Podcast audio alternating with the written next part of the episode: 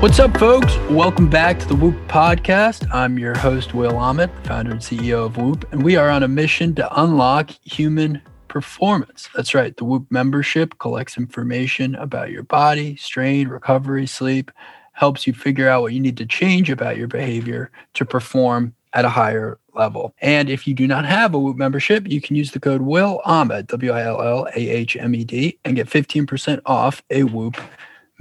I hope you enjoyed the Super Bowl. Patrick Mahomes, Chiefs, great season. We have to congratulate Tom Brady and the Bucs. And you can check out some cool analysis we did of how Whoop data was affected by the big game right now at whoop.com slash locker. That's whoop.com slash locker. We look at some behavioral analysis on not the players, in fact, but the fans. How did fans from different cities uh, react to the Super Bowl? Pretty interesting. This week, we've got a great guest, chef, entrepreneur, and athlete, Michael Chernow. Michael joins me to detail his journey to sobriety, the importance of gratitude, and what drives him to perform in life. He dives deep on overcoming adversity and what he's learned along the way. He talks about balancing being a father, a husband, a fitness freak, and a successful businessman all at the same time. We discuss how Michael found his passion for the restaurant business at the young age of 13 the importance of creating the right environment to foster success, learning how to not let work consume your life and why gratitude is critical, embracing failure, his opinion, not mine, and learning from your mistakes, and why he thinks the restaurant industry is in for a big bounce back later this year. Michael's a great guest. Without further ado, here is Michael Chernow.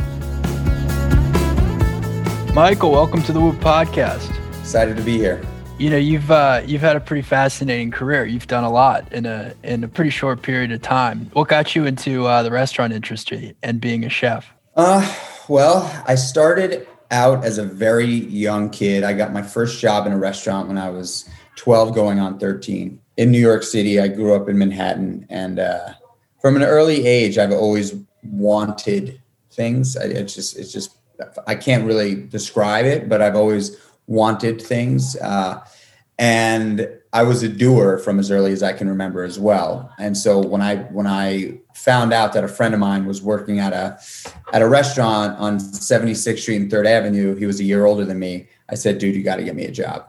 And so he got me a job there. And um, I also learned in that period of time that people were my like oxygen. I really loved being around people. I, I love the human the human connection, the human engagement, communication is, I think, my superpower in in, in life. Uh, and so, yeah, I, I, fell right into it, and I and I can honestly say that uh, up until February, I've had a job in a restaurant, whether I've owned them or worked in them, uh, from that very day forward. And so, yeah, I, I just, I, I, loved the business. I went to culinary school.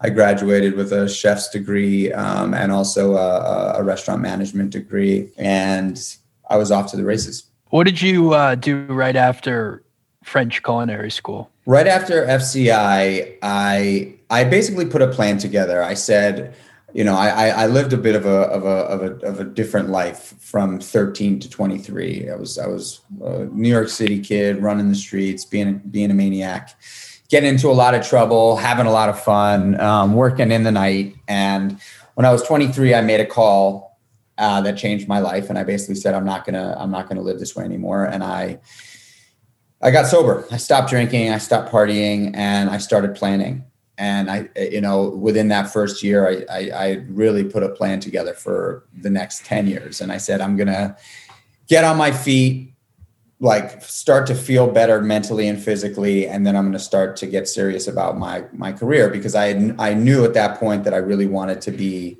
in the hospitality business as a professional for forever. And that meant owning my own business. And so I, I, I enrolled to culinary school. I started culinary school at 25 and as soon as I got out at 20, little little past my 27th birthday, I put a plan together for what is now the Meatball Shop.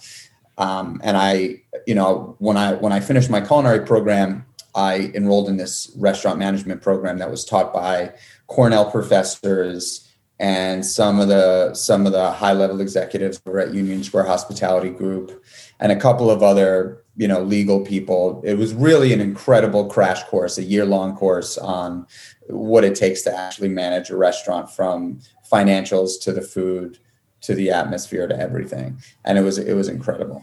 I want to understand for a second. So you're 23 years old and you decide to get sober what was there a specific moment in time? Did you just recognize the animal within that you weren't going to be able to accomplish everything you wanted to if you still lived this fast and loose life? What what was the trigger for that?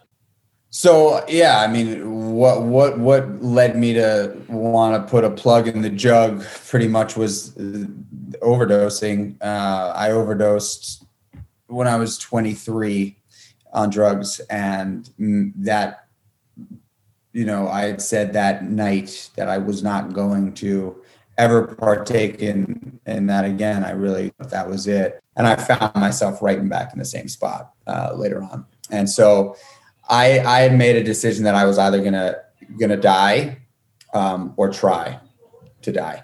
Uh, and that, yeah. that's that's where I was. That's where I was. You know, I was spiritually bankrupt, mentally de- de- defeated, and and physically like a waste of space. Uh, like that's literally how I felt about myself at that point. And so I walked this this this like terrible march down this, you know path for two weeks, and somehow, some way, I you know, one night it was a, it was actually a Monday morning. I remember very clearly, and I said, you know, I I don't want to do this anymore there, there's nothing left here for me. Like, you know, I really wanted to, it to be over. And then I just woke up 16 hours later. Um, and I, you know, I, I remember sort of contemplating suicide and, uh, and I don't know, man, I just passed out. Um, luckily, thank gosh, I passed out and I woke up 16 hours later. People were banging down my bedroom door. They knew how bad I was and they, you know, thought that I was done. Uh, luckily, I wasn't, and I walked into uh, a meeting of Alcoholics Anonymous, and that was that was the end of it. And uh, I've been sober for the last 16 years. Well, congratulations on the recovery side of that. I've had I've had the pleasure of, of getting to interview and meet just a lot of people who have who have told me similar stories, and it's uh, it's un- pretty unbelievable. And it's also I think what's amazing to take from it is just what a low you were in your life to what a high you are now. I mean, married, family, you've got various businesses that you're running. It's inspiring, I think. I believe in my heart of hearts that there is this, I mean, I don't believe, I should say, I know firsthand that addiction, mental health is a real epidemic. And it has been for a long time and it's and it's and it's very polarized right now specifically right now because of where we are as a as a nation and, and as a as a as a you know globally. Uh, fitness and nutrition along with sobriety for me because you know there's some people that are dealing with depression and mental health issues that don't necessarily have a dependency issue. But for me it was addiction and depression and anxiety and all this all the all the stuff that comes along with it. But I know that yes, I got sober, but ultimately what saved my life and continues to save my life on a daily basis is fitness for sure 100%. Fitness is my medicine. I put fitness before everything. I put it before my wife and my kids. I put it before business. I put it before my mother, my sister. I put it before every everything. And that doesn't mean that I sacrifice those things. That means that I actually wake up at five o'clock in the morning to get into the gym by five fifteen to be done by the time they wake up. And uh, and and I know that that's a priority. That is the priority in my life. And I know that if I continue doing that and have a connection with a sort of universal power that's greater than myself, I'm going to be just fine it's fascinating to me also just how powerful an addictive personality can be when it's channeled properly. You know, just having spent 15 minutes with you, I can tell that you you've been able to focus on specific things and really execute against them. And in some ways, maybe that's what's led you to addiction earlier in your life. But I think what it's it's what's also made you someone who's super fit and super motivated in the rest of your life now. And so again, I think it's inspiring the the ability to channel that that energy. Do you agree with that? Um, I have a podcast called Born or Made, and Born or Made is uh, it, it, talks about the, the exact thing that you just mentioned, which is I believe that I was predisposed uh, with some sort of drive to do I, you know, I, although I will say, you know, after like I, I, I read fair amount of books. After reading that book, Relentless, um, by Tim Grover, and understanding, you know, going into the minds of some of the super duper high high performing like world world renowned high performers. I don't believe that that is the kind of mindset i have where it's just like i don't care about anything else aside from winning. Uh, I, I do have a, a, real soul and i care about people enormously but i, I do know that i have um, a tendency to be extreme in every single thing that i do that interests me if it doesn't interest me i'm useless but if I'm interested in it and I love it, I'm rel- I am relentless, and I'm I'm I, I take it to the you know I don't like run five Ks. I run marathons. I don't like strength train. I compete in bodybuilding competitions. I don't open a restaurant. I open 16. You know, I don't, I, I just, I, I'm not, I, I don't have the ability, I think, once I start going with something to stop until I feel I, you know, I don't, I don't stop. Yeah, I guess I just don't stop. Now, people like you have always have interesting Whoop data, and and in many ways, Whoop I think fits someone of your personality really well, because driven people, extreme people, often can accidentally punish their bodies. You know, in the process of opening 16 restaurants and training for a marathon and being a bodybuilder, you know, you might just run yourself into the ground and in, in part that's that's why I started Whoop was that I was doing that to myself as a college athlete. And so it's fascinating to to see Whoop data on individuals like you. What have you gotten out of Whoop and, and how long you been on it? I've been on Whoop for two years. Uh, Whoop has truly changed. Well, it's changed a lot for me. Um, I really understand how imperative sleep is to success just in everything. I did not I did not pay enough attention to my sleep at all. I really, you know, I would listen to people tell me, you know, sleep is sleep is integral, but I actually never, I, I just never implemented that into my life. I, I mean, I, I, was happy with five and a half to six hours of sleep, and that's what I was used to, and that's what I did.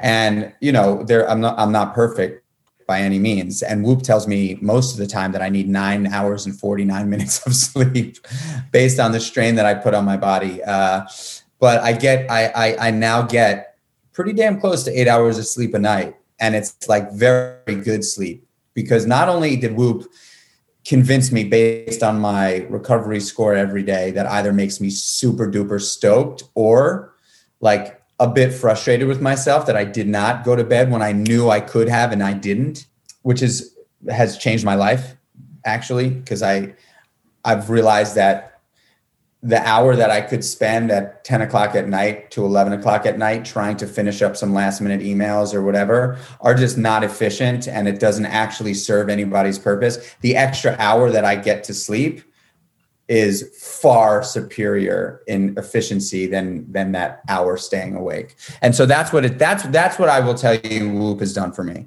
It has really given me that perspective. And so not only have I gone to bed at the same time pretty much every single night, uh, but I've really put an emphasis on my sleep routine, my pre-bed, you know, what I do before I go to bed, um, because I really not only want to get those eight hours, but I want those eight hours to be uh, as as optimized as possible. You've created uh, a, a, a, tool that's that's developed communities and pockets all over the country, and probably now I'm sure globally, and it's just fun as hell. It's fun. There's a level of competition involved with myself and with others you know like once a month i don't look at my my my my whoop teams often i look at them once a month to see how i'm how how i'm if i'm if i'm in the if i'm in first second or third place man am i stoked especially well, in the big groups like the thousands of people groups you know well i appreciate i appreciate all that uh that feedback and it sounds like you've learned a bunch about about the product. I mean, you strike me also as a guy who, when you wake up with a yellow recovery or a red recovery, you're like pissed off because you realize that you can't now crush yourself as hard as you wanted to, right? Like you, you much, want to be much. able, you want to be able to take it on every day. Well, I will say this, and this is another great thing that Whoop has done for me. Uh, if I wake up in the red, so my my morning routine is pretty structured. It's actually not pretty structured. It's very very structured. I'm a true creature of habit, and so I you know I look at Whoop not the minute I get up um, because I don't look at my phone for about the first 20 minutes that I get up, but when I check my Whoop score when I when I finally pick up my phone, if it's in the red, I do not train because I train every single morning, well, five to six days a week. And if I'm in the red, I typically feel it when I'm in when I wake up in the morning and I and I don't train. Um, and and that's that that is also the practice of that style of um, you know when you're a fitness person, as you know, it's a part of your life. It's a lifestyle. It's it, it it's it for me. It, it, it really really weighs uh, heavy on my on my daily uh, mental success, whether I'm training or not. And so for me to be able to look at, at something like my whoop score and it being at like 22, I used to just plow through it. And, and so I, I did an experiment myself since we've been up here, just because I'm trying to be smart about my immune system and everything. Yeah. And I said, you know what, if I'm in the red, I'm not going to train. And sure enough, I don't train. And the next day, most, most of the time, I'm back in the green. It's great. And I, I bet by you taking that one day off and letting your body get back, you actually are going to make bigger gains going forwards. I've seen this now with so many different types of, of individuals and athletes, and it's pretty fascinating. You know, I'll tell you something really cool. So I had um, Henry Cejudo, uh, who is a two-time UFC champion, you know, 2008 gold medalist, wrestling, uh, freestyle wrestling gold medalist. And I had him on my podcast a few weeks ago, and I was listening to him on Joe Rogan. And so I was taking notes from his Rogan show, and I really wanted to understand. He only trains hard three days a week. Isn't that crazy? Yeah. Yeah. He only trains hard three days a week. If if if his body is off in any way, he just won't train. And he's totally cool with it. He's like, I'm not I'm not training just to train. He's like, I'm training to optimize. I want to be I want to be able to like if I'm going to go in there and train hard, I want to train as hard as I could possibly train. And it doesn't make sense for me to walk into a, a session thinking that I'm going to train hard, but my body is not matching where my mind is. So he's got this like mental, physical, and scientific trifecta that he's trying to put together. Um, and so he says, "Yeah, man, I train three three times a, a, week, really hard. Maybe maybe four if my body's is, is is is up to it." But he's like the the gains that I get, incredible. So that was really cool. And I and I think I think you know like wearable technology for for the most part is all about how hard you're training. That's like how like it tells you and and when people ask me about Whoop, I don't. I'm like I don't use Whoop for my strain. I don't. I don't need something to tell me how hard I'm training. I know that I'm going hard. I do, however, need something to tell me to slow the fuck down. Yeah, no, it's it's fascinating, and I mean that's one thing I've learned from some of the best athletes in the world too is their their level of focus on their bodies when they're training is so high. It's definitely higher than than than mine. And I realize there are times that I'll train or exercise because it's as much a mental release for me as it is a physical one. Whereas the uh, the UFC fighter you just mentioned, he's he's not training because he wants a mental release. He's training because he wants to be the very best fighter in the world um, there is an interesting difference there. And then you contrast that with like a David Goggins or something, right? Where this guy has just convinced himself that his body can overcome anything. And I don't know David, but my my gut would be that he's doing permanent damage to his body at times that he can't that he can't feel, and there'll be a physiological effect one you know down the road. I'm curious what uh, you think. Yeah, without a question of a doubt. There's no doubt about it. I, have you read that book, Born to Run? Yeah, it's great. Yeah. So that that that book is really sort of a controversial, like for me, that book is a controversial use case, right? There are these these people that run in like moccasins and they run like a hundred miles and they were like sort of they were doing they've done it since they were little the, kids. The Guadalajarans. Yeah. Yeah. Yeah. And they and and and you know and that's like what they do and they're fine like they're they talk about they do these like insane ultra marathons not even for for no reason they just do it that's part of their culture and their bodies are like you know they're apparently fine. Um, whereas me you know after i run a marathon there's no doubt that my body just doesn't love it you know? I don't know if i'll ever do super long you know distance running anymore. I don't. I do know this though that i've gotten a lot smarter about how i i i, I compete you know? I i i was really lucky to get a, a, a competition in through in the pandemic. I was I was training for a bodybuilding men's physique bodybuilding competition, uh, and it got canceled. And then the next one showed up, and it got canceled. And then I was I was able to get to one in September where I won the whole thing, and I got um, I was awarded my my professional bodybuilding card, which is pretty awesome. Wow! And I said to congratulations. my congratulations, thanks, man, thanks. Yeah, I said to my coach I was like, look, man, now now I got my pro card. It was what I was after. Let's take a full year and not worry about competition and let's just take a full year and see what we can do, you know? And and I think that that like I would never do that. I would never do that. I would never like compete in something, win the competition, be high as hell off of that win and then say all right now we're going to take a year and and see what we can see how see how we can advance over the course of a year.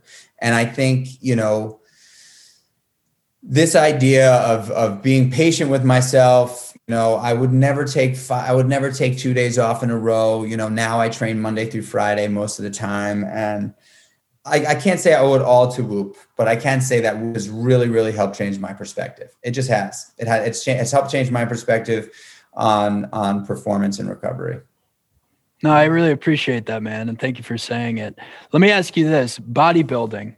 I- explain a little bit of what it means to win a, a competition. I never thought in a million years that I would be a bodybuilder. Especially by, by the way, being being like a professional level chef and professional level bodybuilder, there's like probably four of you in the whole world. So that's also we're, we're gonna we're gonna unpack that in a little bit. But let's start with let's start with bodybuilding. So I I so I had done uh, I did the New York City Marathon in 2018. It was one of the best days of my life. I'd run a marathon before that, but the New York Marathon is like my hometown. It's one of the coolest experiences ever. Um, and I was stoked about running that, uh, especially because my wife and kids were at the finish line, and it was just awesome. And uh, I was at the gym a couple days later downtown above uh, you know i have a restaurant down at brookfield place and there's an equinox there and i was training and an old friend of mine that i hadn't seen in a long time she said hey what's up she was like Like, so what's your next goal? I was like, oh, I don't know. You know, I'm probably another marathon. I'm not sure. And she said, have you ever body, have you ever done bodybuilding? And I was like, no, never, never done bodybuilding. I, I did Muay Thai kickboxing for 10 years, competed in that, you know, running predominantly my life was built around endurance, calisthenics, and, you know, combat sports. Like that was like what I did. And then she was like, you ought to try it. Like you got a good physique for it. You should try it. And for whatever reason, I went home that night and I said to my wife, Donna, I'm going to be a professional bodybuilder. And she was like, oh. and I, you know, I, and I, but I, I just sort of like started looking into it and uh, started lifting heavy, like lifting weights. And I, I had lifted weights, but never, never like that. And, um, I don't know, some, for some reason I just left to it. And I, ha- and I brought on a coach to help me. And you know, I would never be like a big muscle bodybuilder, but men's physique was kind of like what I was for. I just got I got with this coach and he was like, "Man, we got a lot of work to do." And I was like, "Let's go." And it was exciting. It was a new challenge and um, so basically the way it works is, you know, you can't just like you I guess you can just go right into a bodybuilding competition. You know, it'll probably take you 6 months to go from like if you have a physique of any kind to where you'd want to get you know you'd want to compete in the show and that's really predominantly like hardcore training but even more intense is the nutrition. Yeah. For me we said hey like let's take like let's take like you know eight nine months and see if we can bulk you up for three months and then strip you down. And that's what it is. That is the life of a bodybuilder. Like a year of a bodybuilder looks like six to eight months of like real eating and real heavy duty lifting, like not a lot of cardio at all. Uh, and then you get into four to six months of preseason or like when you're going to get ready to compete. And depending on how many shows you would do, if you do one, if you do three, um, you sort of line up, you know, the the shows that you want to do, and you and you and you get down to like, you know, sub 3% body fat. Anyway, so before a show, you really go. So right now I'm eating 2,500 calories a day, 240 grams of protein, 260 grams of carbohydrates, and like 70 grams of fat. Before a show, for the last six weeks, you're eating about 180 grams of protein, 50 grams of carbohydrates, and 40 grams of fat. And so it's like 50% le- or less the calories. And what does that and, do to you? What does that do to you mentally? Like, do you do you? I mean, I've I've fooled around with that. It's like I remember one point I was on the paleo diet, and that felt restrictive, which is the closest thing I can compare to this. And there was a weird like mental clarity, but there's also weird things that happen to your energy levels. I'm just curious how how it, you feel making such a shift like that. Yeah. So mentally, I feel focused is I'm zeroed in, you know, and I also yeah. like prep myself for that. Physically, mm, it doesn't feel awesome. yeah, you probably feel depleted, correct? Yeah, I feel like it's depleted. I mean, I drink an enormous amount of fluid, so like I that really that that the amount of fluid that I'm drinking throughout that process, there is a satiety that comes along with that. Um, you know, I drink like even now, like I drink two of these a day every day, no matter what. I drink two gallons of water when I'm when I'm in that zone in that place, like I'm I'm I'm just super duper focused, hyper focused. I'm I probably perform really I perform really well um, at work just because I'm intense and I and I'm making sure to get a lot of sleep too, which is very important. Uh, it, it, you know, like a lot of bodybuilders will, will say that they sleep you know ten to eleven hours a night. I don't get. I wasn't getting that much sleep, but I, but you know, I, I, I do get probably nine hours of sleep when I'm there, when I'm in prep hard. Um, you know, one thing that I noticed with my body, it, and it's probably a deficiency in something, maybe magnesium, because I just started recently taking a magnesium supplement. But when I'm down that low, when I'm when I'm in the five to you know four to six percent body fat, and then and then I drop down to like half percent right before the show. Uh, when I'm there, my muscles cramp up, my leg, my my feet, my hands, my jaw. Um, you know, luckily I don't really get many calf, you know, uh, spasms, but but I have. Um, so my my body definitely doesn't love it, um, but I do love the pain, and that's I think what is this? I'm I'm a bit of a sick dude, right? Like I, you have to be a little crazy to want to do this stuff. One something that gives me a little bit of a leg up, I think, is the fact that I have zero issue with pain. Yeah. Zero. I I I have actually learned to love the hard and the hurt like I just have. And I, if it doesn't hurt for me, which is, I wish I wasn't this way. My, my wife definitely wishes it wasn't this way, uh, for sure. When I, when I latch onto something, but like, I, I make sure that it hurts because I really, uh, I'm, there's a there's a part of that that I enjoy. Now your wife doesn't like you doing it though, so how do you reconcile that? I think it, you know. So we've been we've been together since we're kids. I mean, I met Donna when I was just turned 24. She turned 22. She and she met me right when I was like I had been, you know, I had changed my life. I was a new person, and I was focused on Muay Thai kickboxing. I replaced all of my addiction, like the guys that actually helped me out these two dudes that I thought were the coolest guys ever. They knew that I had that I was going through some stuff, and I did not know that they were sober. But they dragged me into a boxing gym and they threw me in the ring and they said, "Man, you need to get your fucking ass kicked. That's what you need." and I was like, "Let's go."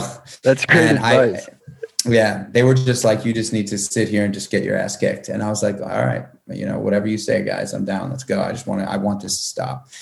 and I and I and I fell in love. I fell in love with it. I was training four hours a day, man. I was I was an animal. And Donna met me then, um, and so she must have known because I was I was probably I don't I can't remember it very specifically. She can remember how insane I was, but I would get up at 5:30 in the morning. I was so in love with Muay Thai that I would put on Muay Thai gear, like I would put on my Muay Thai shorts, like my wraps, you know, and I would go run through New York City. So I would wake up super early in the morning. I'd run from where I lived in the East Village down to the end of the Manhattan, back up to 14th Street. And I did it every single morning like clockwork didn't matter what was in my bed, whether she was, you know, like I just was like, that's what I did. And then I trained like literally four hours a day. I was still working in the restaurant at that point. And so she knows the kind of person I am. And we've had this conversation, you know, a bunch over the years. Like I, I just am this extreme person. And the, the byproduct of that is I love you more than anything on the planet with our children now. Um, and I will, I will protect and, and be your support system till till eternity. The thing that you're going to have to understand is that I there are going to be things throughout our journey together that I become obsessed with. and if you can, you know, and and yeah, you, totally, and, I get and, it.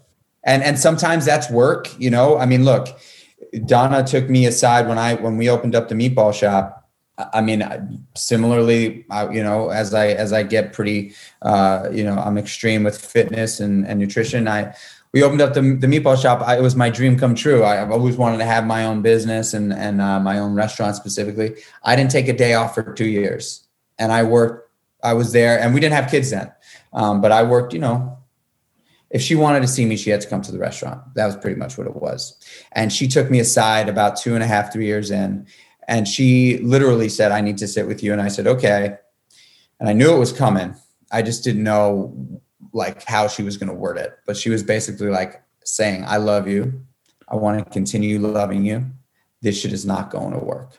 Like this isn't going to work. There's no, there's no way I can continue to live this way. Right. Um, and, and I looked at her in her eyes and I was like, you know what? You're absolutely right.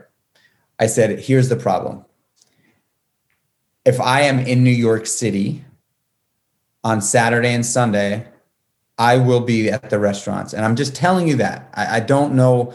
I, I can't, I have a business and I have partners. And, and for me to be in the city on a Saturday or a Sunday and not physically in the restaurant is going to be a hard one to describe. However, if if I'm not in the city, then there's a chance that I can get away with it because I'm not here. And so if I make a hard call and tell my partner, listen, man, I'm married, you're not, here's the deal. I don't want to lose my marriage. On the weekends, I need to leave New York City. I need to, uh, we're going to go rent a place out of the city.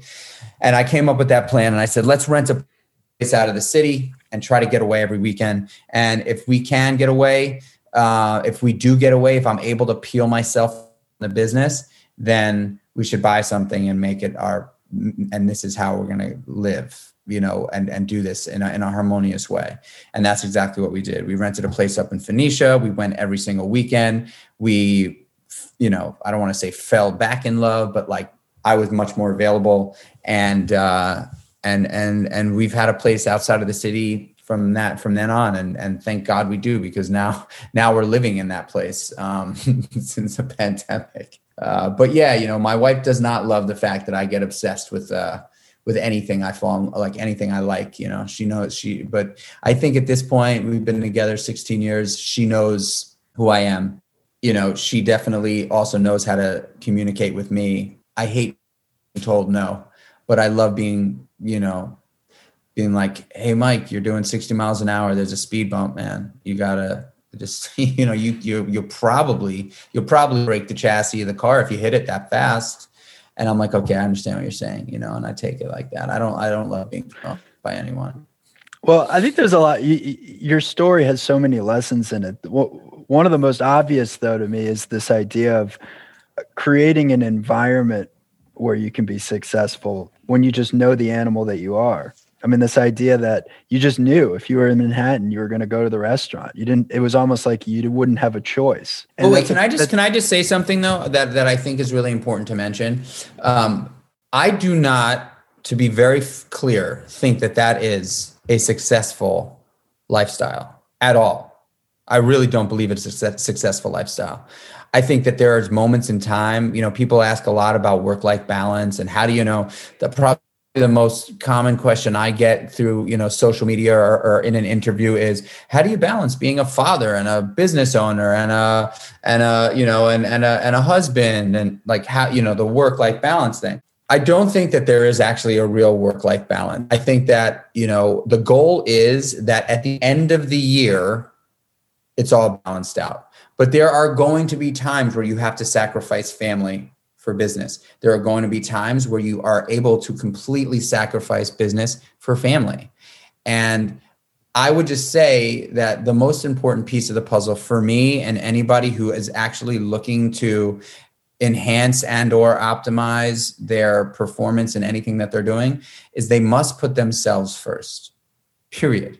And be, being putting myself first and not sacrificing time with with my business and my family means that like you have to sacrifice right? You have to wake up early or you have to stay up later or you know there is a sacrifice there. But being able to do that offers an, a, a sense of balance in my life that i've never had before.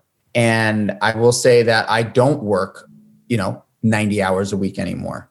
I don't believe that that all or nothing like work to your dead mentality is is a successful way to live at all. And I did it, and it did, and, and yes, like did it did it work for me at the time? It did, but there was other areas of my life that really suffered, and I just don't think that that's absolutely necessary. And I think that this whole entire experience that we're all going through in this crazy year has polarized that a bunch. Has said, hey, like let's look at what really matters right? Like, what's the point of working till you're a, a, a nub if you're not going to experience and appreciate the fruits of the labor ever? Like, oh, you you you know, retire at 65 if you're lucky. Like, so what? From 20 when you start working till 65 is just a fucking grind. Is that worth any? Is that worth like like what's the purpose? And so I think that we're we're learning a little bit more about that right now. Well, I mean, look, well said. I, I think that the thing that I've come to realize, uh, because I've had things way out of balance myself in life and in building Whoop, frankly, is that you, you do have to ask yourself, what do you want? Like, do you want to create something from scratch that's high impact and make that thing a su- success? Do you want to be happy and fulfilled do you want to be rich? Do you want to be famous? Fill in the blank, right? And I do think that it's hard to have all of that at once. I really do. I mean, that's at least what I've experienced in building this company. Is it, it's hard to it's hard to, to have too many things at, at once that you want. Gratitude is a little bit of the unlock, I think. If you can be hard driving and grateful along the way, you can continue on. But there were just so many years, in fact, in building Whoop that I can think about where it was just a singular, it was a singular thing. I mean, it's just the way you described building the restaurant. And so I think that if you're speaking to someone who, and I meet entrepreneurs all the time, right? Founders, they just raised a bunch of money. They want to figure out how they can be the next billion dollar company if you're speaking to that person, you actually have to be honest with them to say, if you actually want to do this thing, if you actually want to get this thing to a place that no one's gotten it before, you're going to have to make massive sacrifices in your life, like mm-hmm. massive sacrifices. And you are yeah. not always going to be happy. Like I do, mm-hmm. I do think there is an element of that. But if you can be grateful along the way of what you're building, that actually that that creates the serotonin in your brain to still be happy so that's probably the biggest thing I've learned in the last 10 years is how to be grateful for all the progress while still now wondering, okay, how do I make it a $10 billion company? Right. And I recognize that that's not necessarily the healthiest mindset in having built a billion dollar company, you know, but it's just, it's just where my brain goes is how, how can we get whoop on more people? How can more people improve their health? How can they have a, how can we have a bigger impact? And when you, when you feel that, and that's the first thing you're thinking about in the shower in the morning, there's there is a trade-off i think and that's my own point of view yeah i i, I agree i mean I, I you know i'm i'm right at the sort of precipice of of launching a new business um, myself. And uh, i know that the sac i know the sacrifice that that's gonna that's gonna take. And by the way like everybody in my household does as well including my two two young boys. Um, right Right. You know, they they just they understand. Um, I do. It's it's a different kind of experience now though because I am working remotely, and so I am able to like leave the office and give my kid a, a high five, and which is uh, like just a wonderful. I never ever thought ever ever a ever thought that I would not be working in the restaurant business, and the new business that I'm launching I'm obviously not launching a restaurant right now, but the new business that I'm launching is in the is, is in the digital wellness space um, still around nutrition, but you know, it's not a brick and mortar business. And so, you know, but I know that that doesn't, it doesn't matter. I mean, there's going to be an enormous uh, workload. However, I will say that I have gotten a bit smarter over the years in regards to how I think about business. The hardest part, the, I think the hardest part in business in general is people. I just learned over the over the over the last 12 years of being a business owner that the more I'm comfortable with bringing on great people that feel the autonomy to make decisions and fail i'm like fucking fail guys. Like let's let's fucking fail you know? Like say that shit. I'm like let's go. Let's like let's you know like if we're not if we're not if we don't feel like we made any mistakes ah, we're not going at it as, as, as hard as we should be you know where do you see the restaurant industry in 2021? Are you bullish? Are we are we coming back? I believe that the spring of 2021 will be a little bit of a slow burn. I think the summer is going to kick ass. And I think the fall of 2021 is going to be on fire. I really believe it's going to be on fire because I feel like we'll be somewhere with this vaccine vaccine people will feel a little bit, you know, I mean, in New York City, I, I can speak to New York because I really, I, I, you know, that's where my restaurants are. I, I think that De Blasio is going to, you know, he's given, he's, he's, he's opened up the streets to restaurants. I think the people of New York have really, really appreciated that energy in the street. It feels like Europe. It's cool. When you walk, Cool. Yeah, when you walk through the streets, if, if, there's this like, even though the city's in a massive, you know, catastrophic state, eh, like because the restaurants are out on the sidewalk and in the street, it just feels there's an energy that it produces. Hard to to you know like say existed before that was there even non-pandemic. And so i think i think that there is a chance that that stays for some time especially for a few years for the for the the you know giving the city an opportunity and the businesses an opportunity to get back on their feet. I think that i i don't think i know the restaurant industry is not going anywhere. People human beings crave experience. When people ask me what i did for a living for a long time, I would say I'm a memory maker because that is what I did in the world of restaurants. My goal and priority was to make memories for people. Ideally, those memories were fucking good ones. You know, sometimes we didn't always win, but but that is it and people cherish those moments and you know i don't think that's going anywhere human beings have definitely been impacted by this but you know just because uh you know you you break your leg and it takes you a few years to get back up to running speed doesn't mean you're not going to run again you know like you're gonna you're gonna want to run again trust me. Um, and that's the city. City's got a couple of broken legs and uh, you know they've like torn acl like real bad one. Um, and it's just got to it's just got to take a little time to get back. But there's no doubt that the city's going to run again, uh, and and and I believe the restaurants are the restaurants that make it through will be great because there needed to be a correction anyway. I mean, the way landlords in New York City were thinking about rents was just absolutely unbelievable. And you know, you can't as an operator in New York City make a lot of money. It's just. You can't. You know, your it's razor thin. And as the rents go up and the food costs go up, and the labor goes up and you can't charge more, you cannot charge your guests more money. Like if a guest walked into a restaurant and spent $22 on a bowl of food, you know, six months ago, and then they came back and that same bowl of food was $28, they'd be like, what the, what? You know? And you're like, no, no, no, but labor just went up 100% and food costs just went up 60%. And my rent just, you know, they're just like, whatever, man, I'm going next door. Well, I, I'm I'm with you. I mean, most people in tech are very actually bearish on cities, and they think that there's this new distributed workforce and cities are going to decline. And what's interesting is reconciling that point of view with the fact that if you look at, at every pandemic, like there's been a number of pandemics in the history of humanity. And if you look at the way humans have behaved following those pandemics, they crave togetherness, they uh, gravitate towards cities, and they live really freely. Like it's a really fun time coming out of a pandemic. And so uh, we just had Nicholas Christakis on the podcast, who wrote the book Apollo's Arrow, which is awesome, and I encourage people to read it. Uh, all about the aftermath of coronavirus. I yeah, I, I, mean, I think that I think that 2021, 2022, it could be a big bounce back, uh, especially within cities. So we'll see. Yeah, look, I think people want people want experience. I think that that's something that's ingrained in our in our DNA as as as humans.